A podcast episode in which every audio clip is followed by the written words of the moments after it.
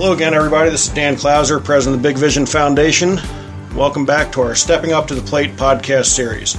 Today we are on location at the Big Vision Sports Complex as we get ready to start our Ruth Hartman Memorial Girls Baseball Tournament. And joined with me today is 2014 Little League World Series standout icon, Mo'ne Davis. Mo'ne, thanks for joining me today. No problem. So, uh, Mo'ne, I mean, being such a young woman, um, I mean, how did it feel during the Little League Series when you were really kind of being a trailblazer, um, first girl to pitch in a World Series, or not to pitch, but to get a win in a World Series, uh, Little League World Series game, and the pressure that comes along with that, the eye of the nation watching you. I mean, how how did you handle that? Um, well, the first game, like there wasn't a lot of pressure. It was just go out there hopefully win the game as a team and just just take in everything that was there because that was just a dream that everyone had, and that was like once we got through the first inning, there wasn't a lot of pressure.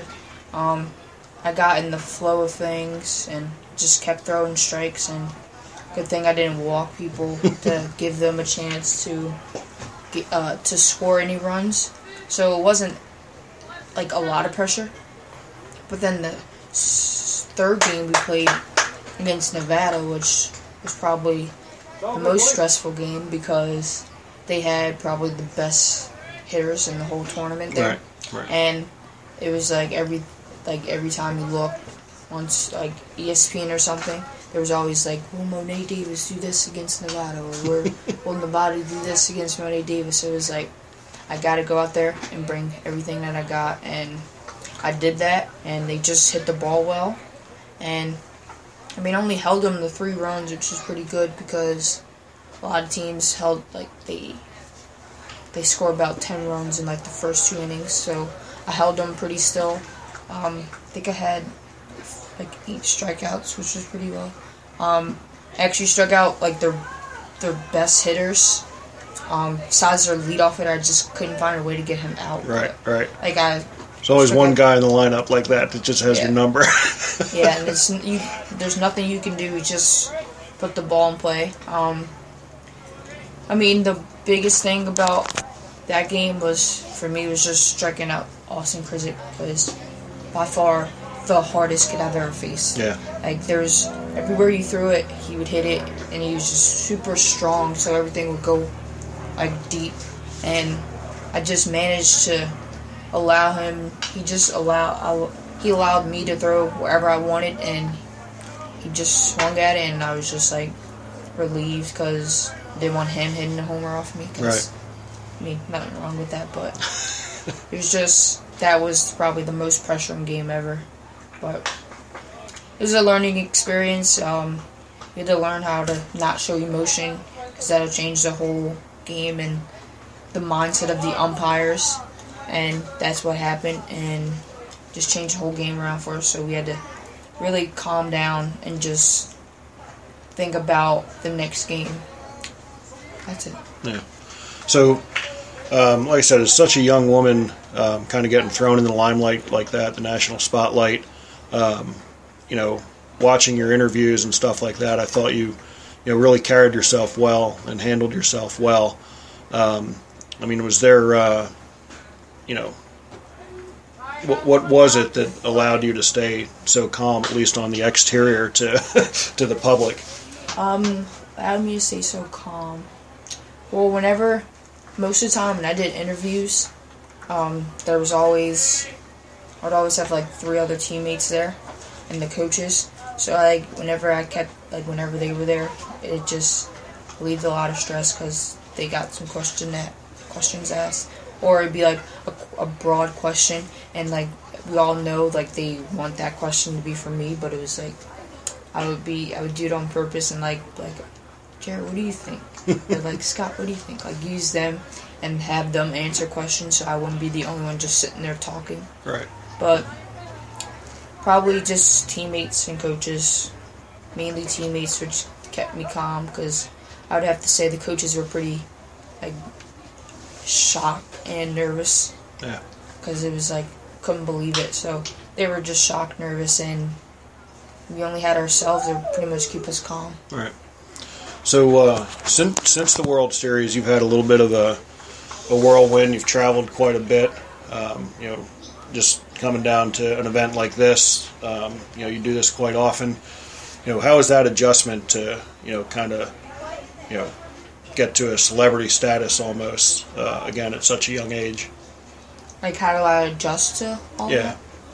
Um, I just like whenever I travel, I normally do the same thing, and that's just go on my phone, and like whenever I go somewhere and it's like a event with like different celebrities, I always check to see who might be there, so then I have an idea of like who I would want to meet or take a picture with.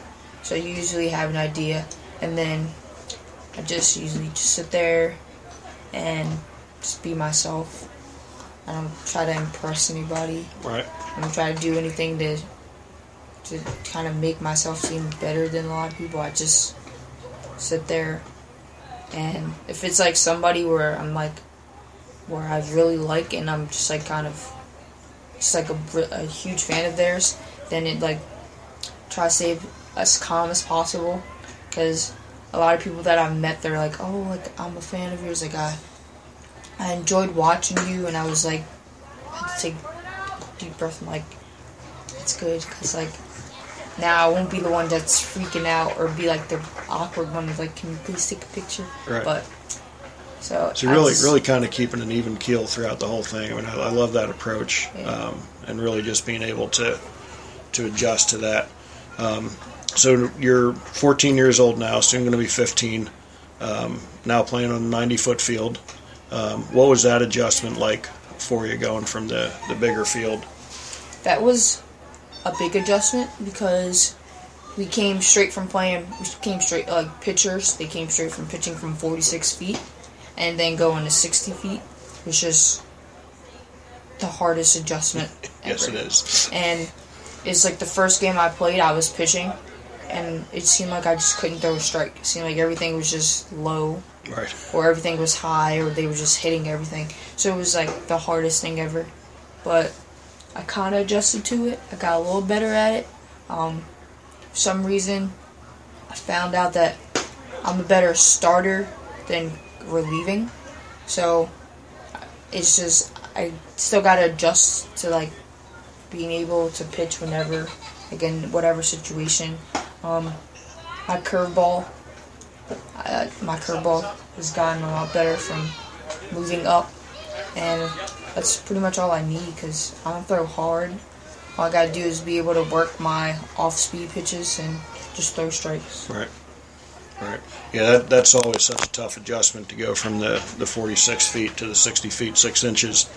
Um, I know there's some leagues that have played a modified field, um, you know, where there's a 50 foot pitching distance. Our 12 year olds here at the complex actually play 50 70 to help Yeah. ease into that a little bit. Yeah. Um, I like 50 70. yeah, it's uh, like I said, it's a nice nice adjustment there.